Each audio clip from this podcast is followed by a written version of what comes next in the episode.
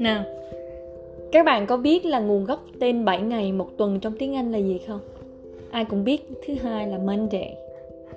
Và người La Mã cổ gọi người thứ hai là ngày của mặt trăng, Day of the Moon.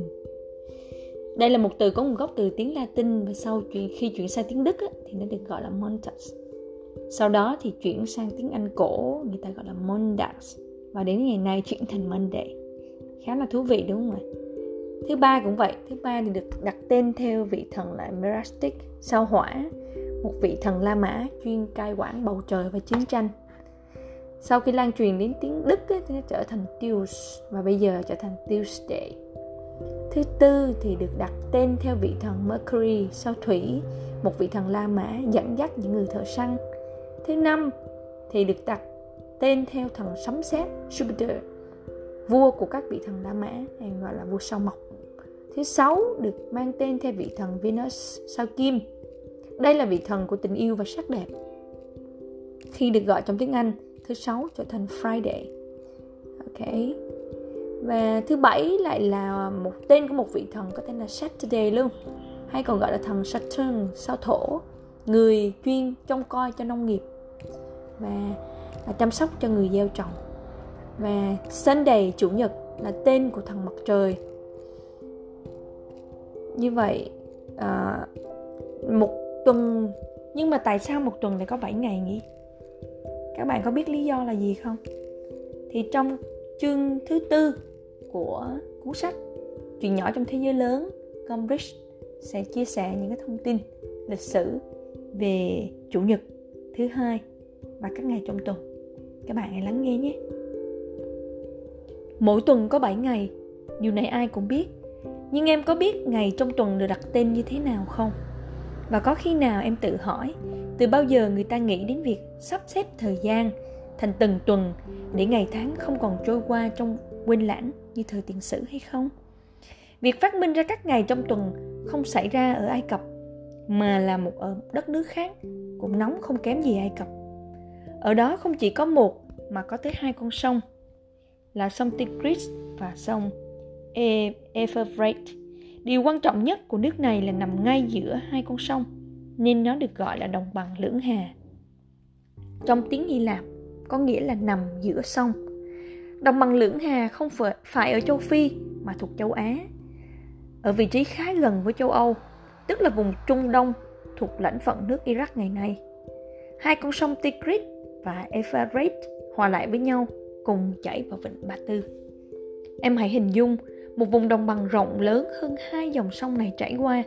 Một vùng đất của nắng nóng, đầm lầy và những cơn lụt lội bất ngờ. Đâu đó điểm xuyết những ngọn đồi cao mọc lên từ mặt đất. Nhưng nếu đào sâu vào đó, ta sẽ nhận ra chúng không phải là những đồi núi bình thường. Đầu tiên, sẽ có rất là nhiều gạch đá vụn. Đào sâu hơn nữa thì sẽ thấy những bức tường chắc chắn và cao lớn. Những ngọn đồi này thực ra là dấu tích của thành phố xa xưa bị chôn vùi cũng có đầy đủ đường sáng ngang dọc, nhà cửa, cung điện và đền đài. Khác với ở Ai Cập, đền đài ở đây không được xây từ đá mà từ những viên gạch nung. Qua thời gian, chúng rạn nứt và vỡ vụn ra, cuối cùng tạo nên những ngọn đồi. Đóng đổ nát còn lại cho đến ngày này. Đó chính là thành Babylon. Thành Babylon ngày xưa bây giờ cũng là một ngọn đồi đứng giữa sa mạc như thế. Babylon từng là thành phố quan trọng nhất trên thế giới thu hút thương gia đến từ khắp nơi để mua bán. Trong khi đó, về phía đầu nguồn con sông, ngay dưới chân núi, lại có một thành phố khác gọi là Nive, một thành phố lớn thứ hai của vùng đất này. Babylon là thủ phủ của dân tộc cùng tên, còn Nive là thủ phủ của người Assyria.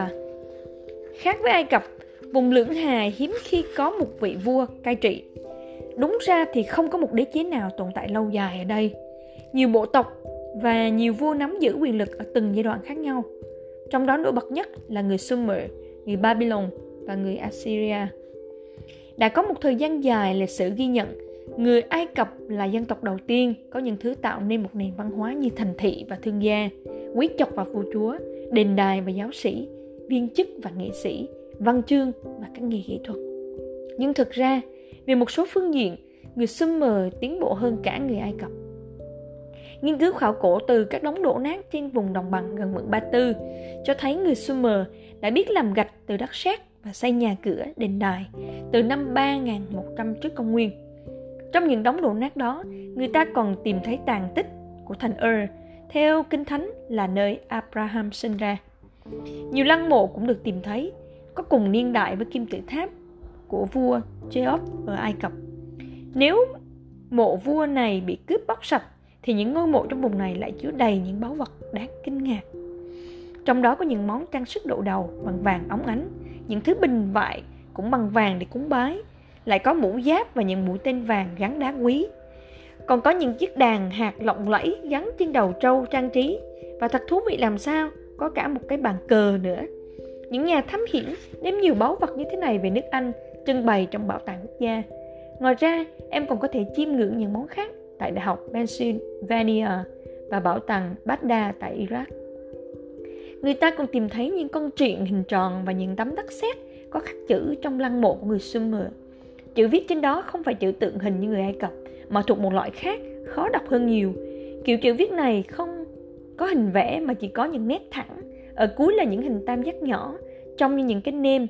Kiểu chữ viết này được gọi là chữ tiết hình, có nghĩa là hình cái nêm.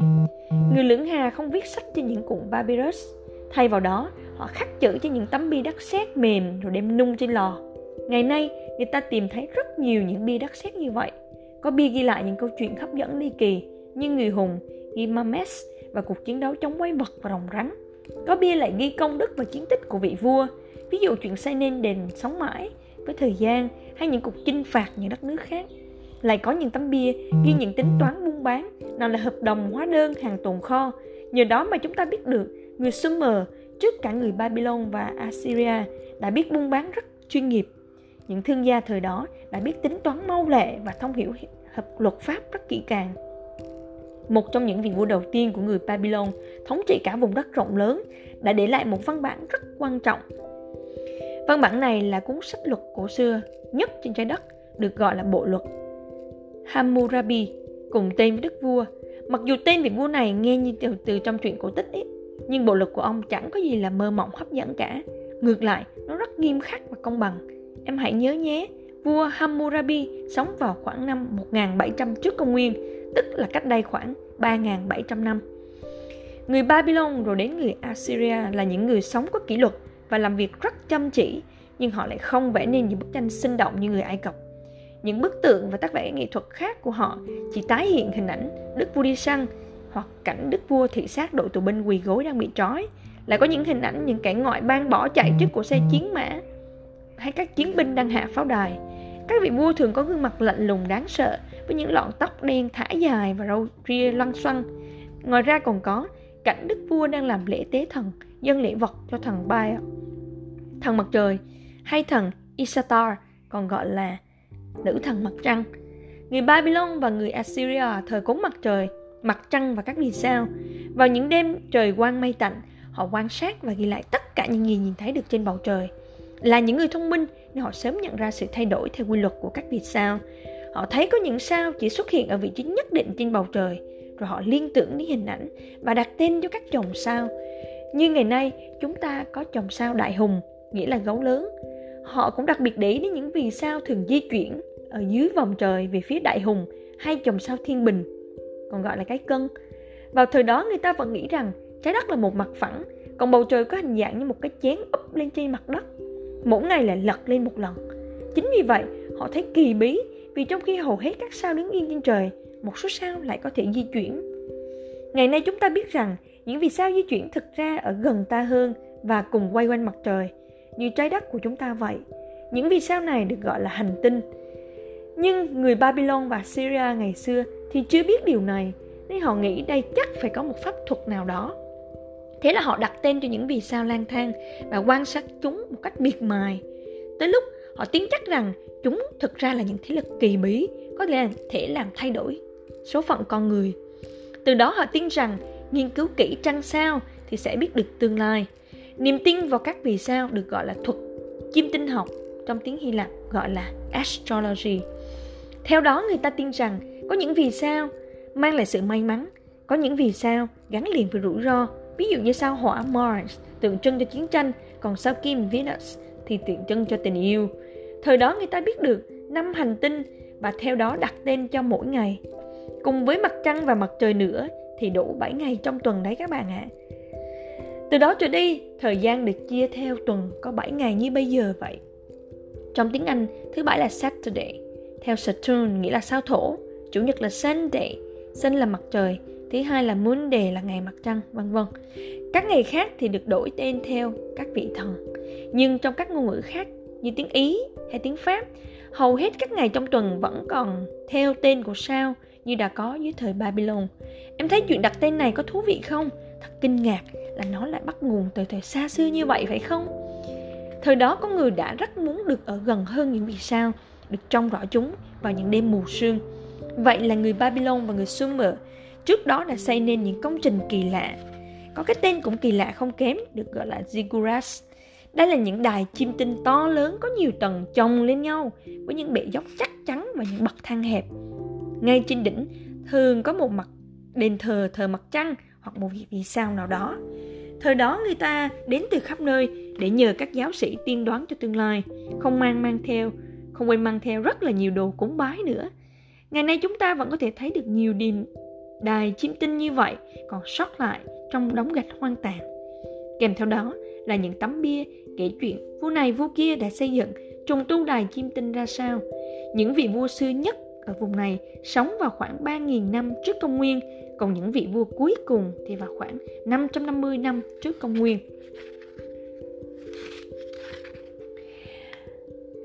Nebuchadnezzar là những một trong những vị vua cuối cùng của người Babylon, sống vào khoảng 500 600 năm trước công nguyên. Vị vua này nổi tiếng với những chiến tích oai hùng. Ông đã đánh bại người Ai Cập, mang về rất nhiều tù binh để làm nô lệ. Thế nhưng, công trình vĩ đại nhất của ông không phải là chiến tranh, mà là những kênh đào và bể chứa nước để tưới rụng, giữ cho đất đai luôn màu mỡ phì nhiêu. Mãi về sau, khi các con kênh và bể chứa bị bùng lấp nghẽn, thì vùng đất này mới trở nên khô cằn, thành một vùng nửa sa mạc bỏ hoang, nửa đồng bằng lầy lội với những đống đổ nát như ngày nay.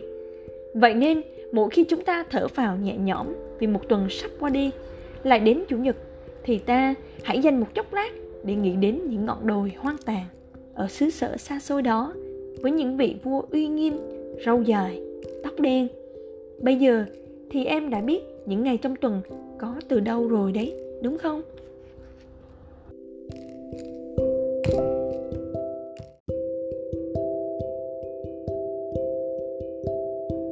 Nào, các bạn có biết là nguồn gốc tên 7 ngày một tuần trong tiếng Anh là gì không?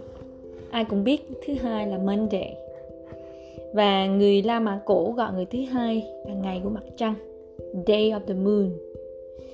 Đây là một từ có nguồn gốc từ tiếng Latin và sau chuyển khi chuyển sang tiếng Đức á, thì nó được gọi là Montas. Sau đó thì chuyển sang tiếng Anh cổ người ta gọi là Mondas và đến ngày nay chuyển thành Monday. Khá là thú vị đúng không ạ? Thứ ba cũng vậy, thứ ba thì được đặt tên theo vị thần là Merastic, sao hỏa, một vị thần La Mã chuyên cai quản bầu trời và chiến tranh. Sau khi lan truyền đến tiếng Đức ấy, thì nó trở thành Tues và bây giờ trở thành Tuesday. Thứ tư thì được đặt tên theo vị thần Mercury, sao thủy, một vị thần La Mã dẫn dắt những người thợ săn. Thứ năm thì được đặt tên theo thần sấm sét Jupiter, vua của các vị thần La Mã hay gọi là vua sao mộc. Thứ sáu được mang tên theo vị thần Venus sao kim. Đây là vị thần của tình yêu và sắc đẹp. Khi được gọi trong tiếng Anh, thứ sáu trở thành Friday. Ok. Và thứ bảy lại là một tên của một vị thần có tên là Saturday luôn. Hay còn gọi là thần Saturn sao thổ, người chuyên trông coi cho nông nghiệp và, và chăm sóc cho người gieo trồng. Và Sunday chủ nhật là tên của thần mặt trời như vậy à, một tuần nhưng mà tại sao một tuần lại có 7 ngày nhỉ các bạn có biết lý do là gì không? Thì trong chương thứ tư của cuốn sách chuyện nhỏ trong thế giới lớn, Cambridge sẽ chia sẻ những cái thông tin lịch sử về chủ nhật thứ hai và các ngày trong tuần. Các bạn hãy lắng nghe nhé. Mỗi tuần có 7 ngày, điều này ai cũng biết. Nhưng em có biết ngày trong tuần được đặt tên như thế nào không? Và có khi nào em tự hỏi, từ bao giờ người ta nghĩ đến việc sắp xếp thời gian thành từng tuần để ngày tháng không còn trôi qua trong quên lãng như thời tiền sử hay không việc phát minh ra các ngày trong tuần không xảy ra ở ai cập mà là một ở đất nước khác cũng nóng không kém gì ai cập ở đó không chỉ có một mà có tới hai con sông là sông Tigris và sông Euphrates. Điều quan trọng nhất của nước này là nằm ngay giữa hai con sông, nên nó được gọi là đồng bằng lưỡng hà. Trong tiếng Hy Lạp, có nghĩa là nằm giữa sông. Đồng bằng lưỡng hà không phải ở châu Phi mà thuộc châu Á, ở vị trí khá gần với châu Âu, tức là vùng Trung Đông thuộc lãnh phận nước Iraq ngày nay. Hai con sông Tigris và Euphrates hòa lại với nhau cùng chảy vào vịnh Ba Tư. Em hãy hình dung một vùng đồng bằng rộng lớn hơn hai dòng sông này chảy qua, một vùng đất của nắng nóng, đầm lầy và những cơn lụt lội bất ngờ. Đâu đó điểm xuyết những ngọn đồi cao mọc lên từ mặt đất, nhưng nếu đào sâu vào đó, ta sẽ nhận ra chúng không phải là những đồi núi bình thường. Đầu tiên sẽ có rất là nhiều gạch đá vụn, đào sâu hơn nữa thì sẽ thấy những bức tường chắc chắn và cao lớn. Những ngọn đồi này thực ra là dấu tích của thành phố xa xưa bị chôn vùi. Cũng có đầy đủ đường sáng ngang dọc nhà cửa cung điện và đền đài. Khác với ở ai cập đền đài ở đây không được xây từ đá mà từ những viên gạch nung.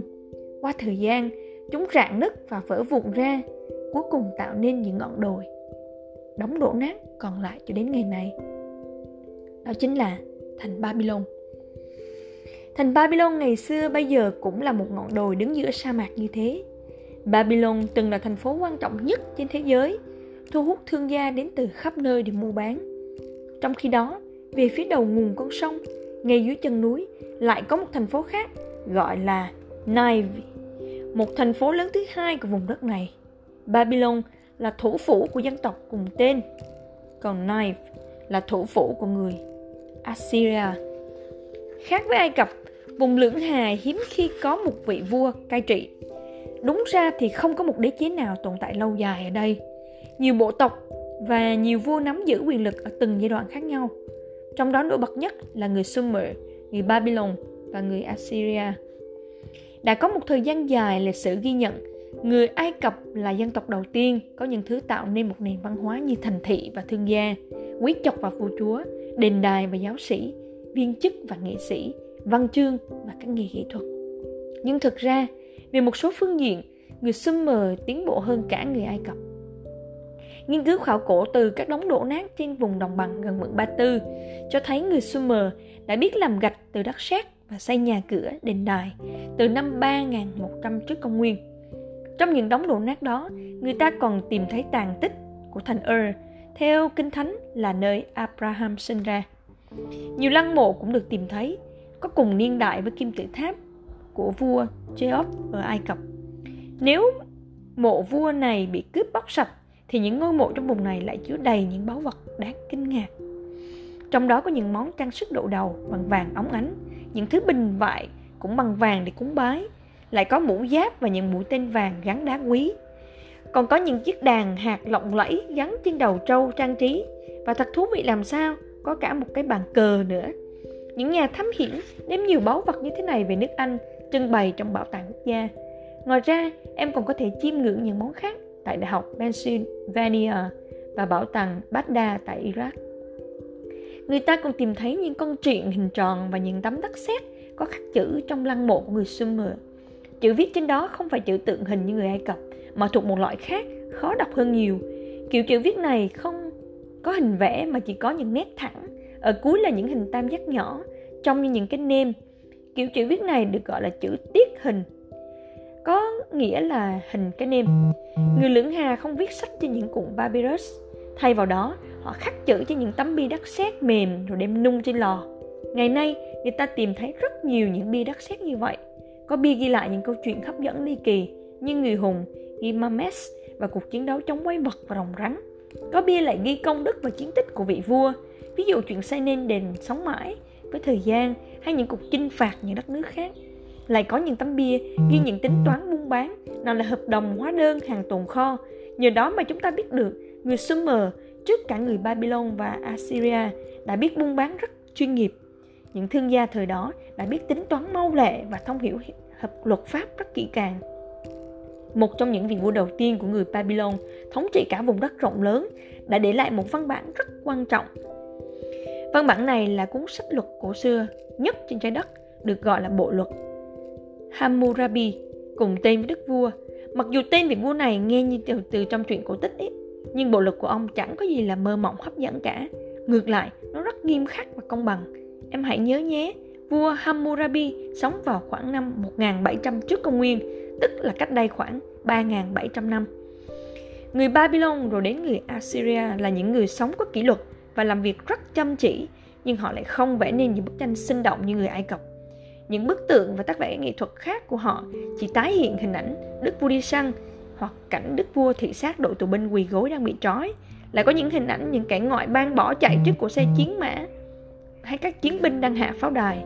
Các vị vua thường có gương mặt lạnh lùng đáng sợ với những lọn tóc đen thả dài và râu ria loăn xoăn. Ngoài ra còn có cảnh đức vua đang làm lễ tế thần, dân lễ vật cho thần Baal, thần mặt trời hay thần Isatar, còn gọi là nữ thần mặt trăng. Người Babylon và người Assyria thờ cúng mặt trời, mặt trăng và các vì sao. Vào những đêm trời quang mây tạnh, họ quan sát và ghi lại tất cả những gì nhìn thấy được trên bầu trời. Là những người thông minh nên họ sớm nhận ra sự thay đổi theo quy luật của các vì sao. Họ thấy có những sao chỉ xuất hiện ở vị trí nhất định trên bầu trời, rồi họ liên tưởng đến hình ảnh và đặt tên cho các chòm sao. Như ngày nay, chúng ta có chòm sao đại hùng, nghĩa là gấu lớn. Họ cũng đặc biệt để ý đến những vì sao thường di chuyển ở dưới vòng trời về phía đại hùng hay chòm sao thiên bình, còn gọi là cái cân. Vào thời đó người ta vẫn nghĩ rằng trái đất là một mặt phẳng, còn bầu trời có hình dạng như một cái chén úp lên trên mặt đất. Mỗi ngày lại lật lên một lần. Chính vì vậy, họ thấy kỳ bí vì trong khi hầu hết các sao đứng yên trên trời, một số sao lại có thể di chuyển. Ngày nay chúng ta biết rằng những vì sao di chuyển thực ra ở gần ta hơn và cùng quay quanh mặt trời, như trái đất của chúng ta vậy. Những vì sao này được gọi là hành tinh. Nhưng người Babylon và Syria ngày xưa thì chưa biết điều này, nên họ nghĩ đây chắc phải có một pháp thuật nào đó. Thế là họ đặt tên cho những vì sao lang thang và quan sát chúng một cách miệt mài. Tới lúc họ tin chắc rằng chúng thực ra là những thế lực kỳ bí có thể làm thay đổi số phận con người. Từ đó họ tin rằng nghiên cứu kỹ trăng sao thì sẽ biết được tương lai. Niềm tin vào các vì sao được gọi là thuật kim tinh học trong tiếng Hy Lạp gọi là astrology. Theo đó người ta tin rằng có những vì sao mang lại sự may mắn, có những vì sao gắn liền với rủi ro. Ví dụ như sao hỏa Mars tượng trưng cho chiến tranh, còn sao kim Venus thì tượng trưng cho tình yêu. Thời đó người ta biết được năm hành tinh và theo đó đặt tên cho mỗi ngày. Cùng với mặt trăng và mặt trời nữa thì đủ 7 ngày trong tuần đấy các bạn ạ. À. Từ đó trở đi, thời gian được chia theo tuần có 7 ngày như bây giờ vậy. Trong tiếng Anh, thứ bảy là Saturday, theo Saturn nghĩa là sao thổ, chủ nhật là Sunday, Sun là mặt trời, thứ hai là Monday là ngày mặt trăng, vân vân. Các ngày khác thì được đổi tên theo các vị thần. Nhưng trong các ngôn ngữ khác như tiếng Ý hay tiếng Pháp, hầu hết các ngày trong tuần vẫn còn theo tên của sao như đã có dưới thời Babylon. Em thấy chuyện đặt tên này có thú vị không? Thật kinh ngạc là nó lại bắt nguồn từ thời xa xưa như vậy phải không? Thời đó có người đã rất muốn được ở gần hơn những vì sao, được trông rõ chúng vào những đêm mù sương. Vậy là người Babylon và người Sumer trước đó đã xây nên những công trình kỳ lạ. Có cái tên cũng kỳ lạ không kém, được gọi là ziggurats. Đây là những đài chim tinh to lớn có nhiều tầng chồng lên nhau với những bệ dốc chắc chắn và những bậc thang hẹp. Ngay trên đỉnh thường có một mặt đền thờ thờ mặt trăng hoặc một vị vì sao nào đó. Thời đó người ta đến từ khắp nơi để nhờ các giáo sĩ tiên đoán cho tương lai, không mang mang theo, không quên mang theo rất là nhiều đồ cúng bái nữa. Ngày nay chúng ta vẫn có thể thấy được nhiều điểm đài chim tinh như vậy còn sót lại trong đống gạch hoang tàn. Kèm theo đó là những tấm bia kể chuyện vua này vua kia đã xây dựng trùng tu đài chim tinh ra sao.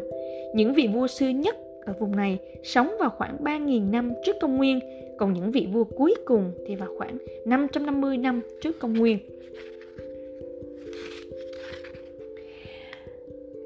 Nebuchadnezzar là những một trong những vị vua cuối cùng của người Babylon, sống vào khoảng 500 600 năm trước công nguyên. Vị vua này nổi tiếng với những chiến tích oai hùng. Ông đã đánh bại người Ai Cập, mang về rất nhiều tù binh để làm nô lệ. Thế nhưng, công trình vĩ đại nhất của ông không phải là chiến tranh, mà là những kênh đào và bể chứa nước để tưới ruộng, giữ cho đất đai luôn màu mỡ phì nhiêu.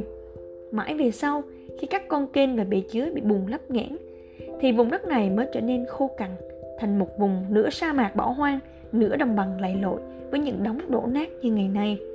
Vậy nên, mỗi khi chúng ta thở vào nhẹ nhõm vì một tuần sắp qua đi, lại đến Chủ nhật, thì ta hãy dành một chốc lát để nghĩ đến những ngọn đồi hoang tàn ở xứ sở xa xôi đó với những vị vua uy nghiêm, râu dài, tóc đen. Bây giờ thì em đã biết những ngày trong tuần có từ đâu rồi đấy, đúng không?